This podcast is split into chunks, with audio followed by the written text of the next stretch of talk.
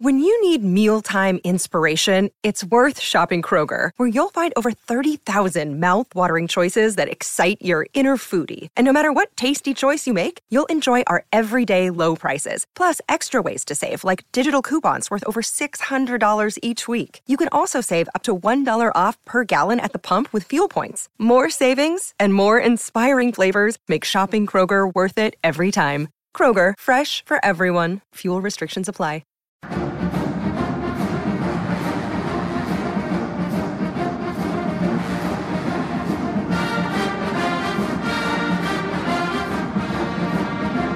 Hello again, friends, and welcome into Gamecock Central Radio. Emerson Phillips joined by Gamecock Central columnist Scott Davis for a look back at last week's South Carolina victory over East Carolina, the home opener for 2016 Gamecock football. And Scott, the Gamecocks came out like gangbusters, jumped out to a 17 nothing lead about midway through the first quarter, and it looked to me like you know the Gamecocks might roll out a 40 or 50 point effort and blow the doors yeah, off East Carolina, but that just didn't happen, did it? It was kind of a perfect storm, Emerson. Really, at the beginning of that game, you know, you get a you, you take the opening kickoff to the nine yard line.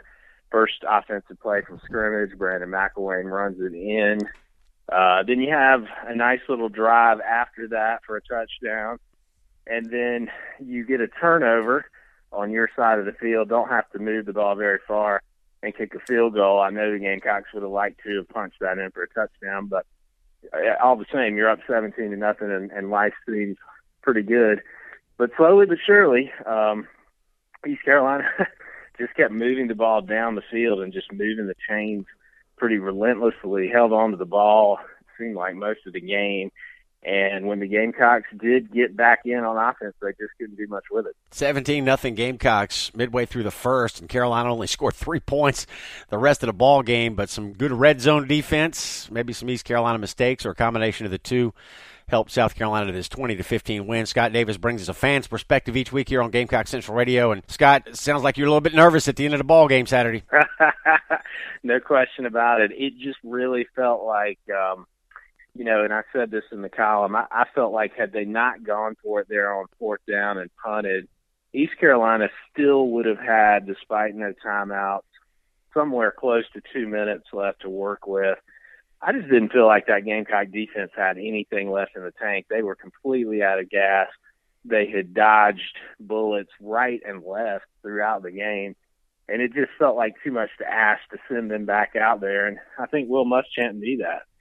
So when I saw them lining up for that fourth down play, you see Brandon McIlwain in a shotgun formation, and you know you got a half yard to get. You're kind of wondering what in the world's going on here. Um, Gamecocks drew up a nice play call there, and uh, really seemed to fool the ECU defense. David Williams scampering down toward the sidelines, and that was finally when I was able to breathe a sigh of relief there. And um, and it really hit me how nerve wracking that game had been. Scott, you point out in your column this week that's up on Gamecock Central right now that the Gamecocks were led by a group of freshmen on offense, and I thought that was uh, something that fans needed to be reminded of, and you pointed it out in your column this week. Yeah, we'd already seen what the freshman Edwards could do um, uh, at the receiver position, but Randrecous Davis made some very crucial catches for South Carolina, and then of course you had Brandon McIlwain starting and finishing for the Gamecocks, a quarterback, did some good things. Um, you know, it's going to be, as I said last week, we're going to have to deal with some ups and downs with a true freshman quarterback. You know, he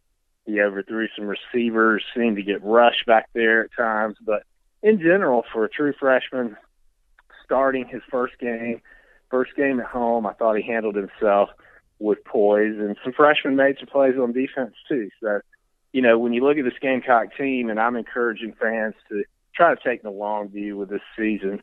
You're playing a lot of young players. They're getting some great experience. And the bottom line is you got to win, and that's all that matters. That's right. Gamecocks found a way to win. Red zone defense was critical in this game. It, you mentioned it was a bizarre football game, and it really was. And I think a large part of the reason for that was that East Carolina, the first four trips inside the Gamecock red zone, they failed to score. They had two interceptions, mm-hmm. lost a fumble into the end zone, and South Carolina blocked an East Carolina field goal attempt, short field goal attempt. So it really was a mm-hmm. strange game. East Carolina statistically dominated this football game. You look at a box score, time of possession, total yards. East Carolina clearly had the upper hand in just about every statistical category, but the scoreboard at the end.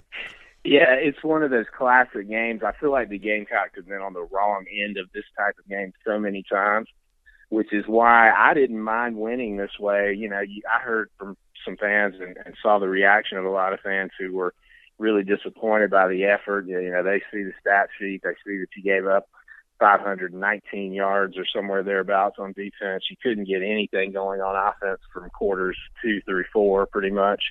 So I get the frustration, but at the same time, I've seen the Gamecocks dominate games statistically and lose, and I'd much rather win, uh, quite honestly, and that's what they did. And so, for a young team, they're learning how to win. Every single win is like gold for these guys because it's momentum they can build on.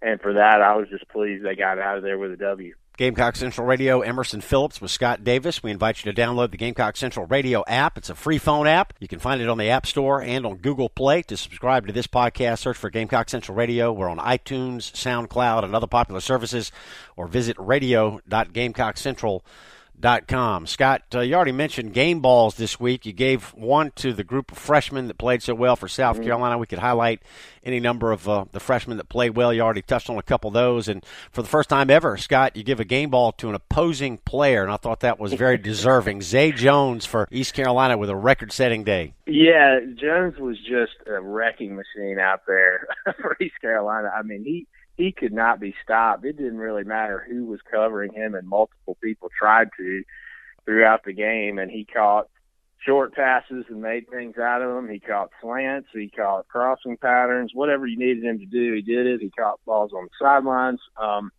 and fortunately for South Carolina, somehow he amassed 22 catches, 190 yards, and still didn't find the end zone, which is incredible. Um, South Carolina dodged a huge bullet there, but he goes on to set a school record for number of receptions, and this is a, a program that has had some really high-powered offenses over the years, so that's really saying something.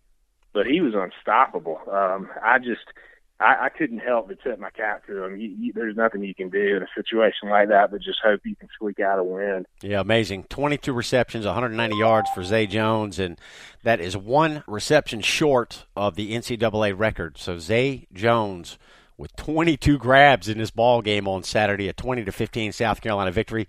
The Gamecocks are now two and one, headed to Kentucky for a 7:30 kickoff this Saturday night. Scott, you mentioned in your column this week that you just about had enough of East Carolina on the Gamecock schedule, and I think a lot of people can relate to that.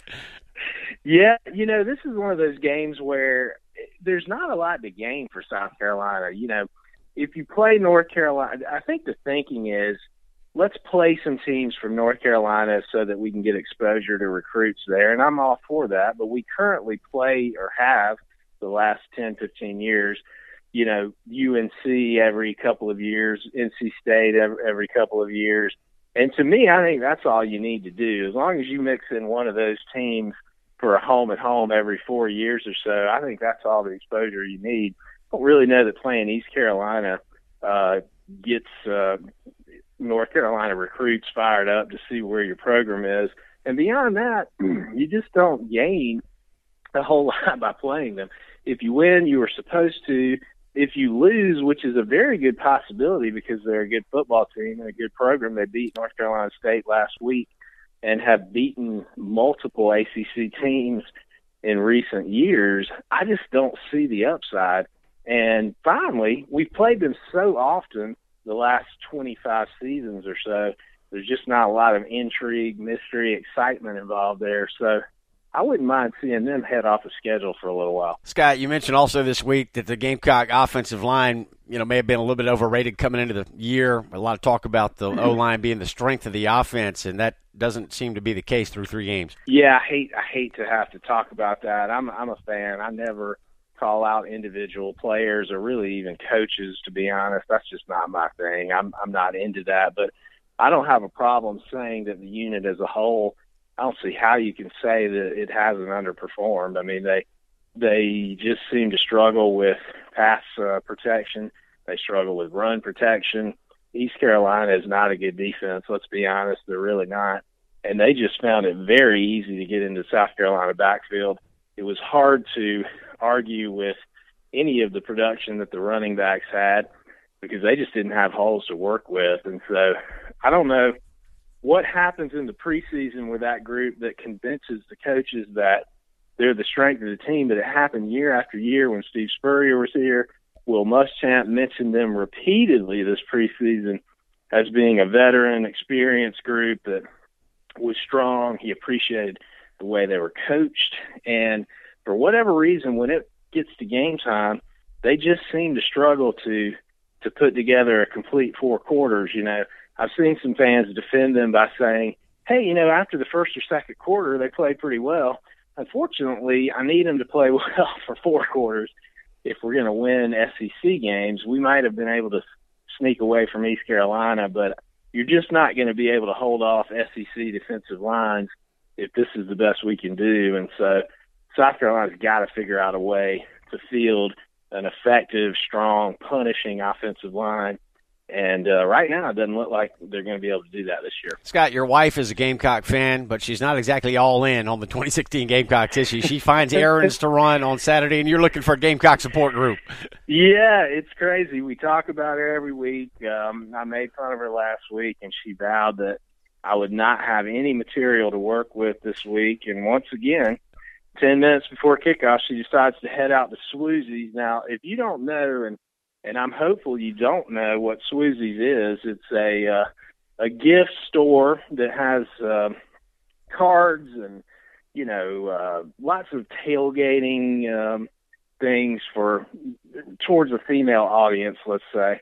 And um, she likes to purchase birthday, holiday gifts, and things there. And ten minutes before kickoff, decides that's where she needs to head rather than to sit down for South Carolina and East Carolina. So to her credit, she did get back for most of the game, but still, we've got to coach her up and and get her ready to play next week for sure. Yeah, she missed uh, AJ Turner's 80-yard return of the opening kickoff. Exactly. Most of the excitement for the Gamecocks came in the first half of the first quarter. Pretty much, yeah. I mean, it was 17 to nothing when she got home, and she she wasn't gone that long, and so she didn't get to see the Gamecocks do a whole lot other than fritter away that large lead and try to cling to life there at the end. But like I said, we're going to have to keep working with her. Scott, I thought you summed it up pretty well. You know, the Gamecocks may have gotten off to a quick start and then kind of limped across the finish line, but they found a way to make plays and win this football game. And every East Carolina fan out there today would trade places with Gamecock fans right now. No question. You know, we've got to enjoy this win. That's that was my message to fans this week.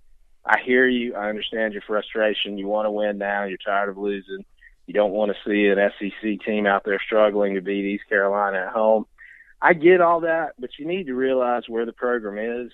You need to realize where it was left when Will Muschamp and company took over uh, back in December of 2015. This is year one. It's game three. I mean, we've got to be patient with this thing. We're playing tons of freshmen and sophomores out there on the two deep. Uh, this is not a veteran laden team with a coaching staff in its sixth or seventh year by any stretch of the imagination. And so I understand the frustration, but I also just encourage you enjoy the wins, enjoy every single one that you get in 2016. My goal is and has been to get to six wins right now. That still feels mathematically possible. It may not happen, but it's still alive. And had you lost East Carolina, I think you could question the validity of that hope, but I think it's still on the table. You got to go to Lexington this week and win a game on the road, but it's winnable. Doesn't mean you'll do it, but it's winnable. So let's hang in there with these guys.